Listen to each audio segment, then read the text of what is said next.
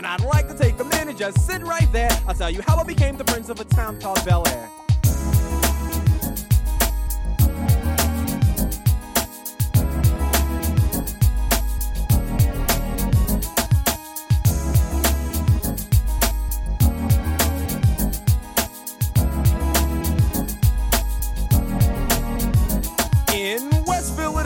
Born and raised on the playground is where I spend most of my days. Chilling out, maxing, relaxing, all cool and all shooting some b-ball outside of the school. When a couple of guys who were up to no good started making trouble in my neighborhood. I got in one little fight and my mom got scared and said, "You're moving with your auntie and uncle in Bel Air."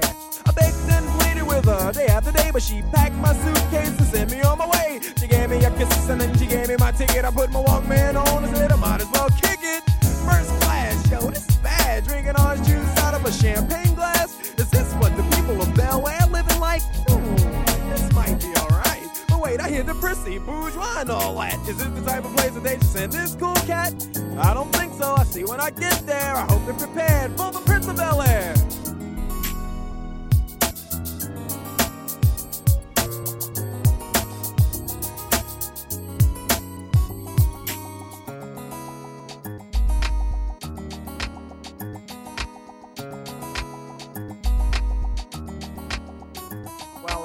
The plane landed and when I came out, there was a dude looked like a cop standing there with my name out. I ain't trying to get arrested yet, I just got here. I sprang with the quickness like lightning disappeared.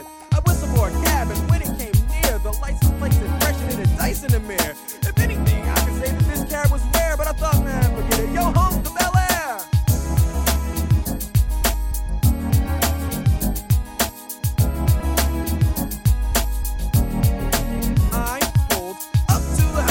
Seven or eight, and I yelled to the cabby, "Yo, home, smell you later." Looked at my kingdom, I was finally there to sit on my throne as the Prince of Bel Air.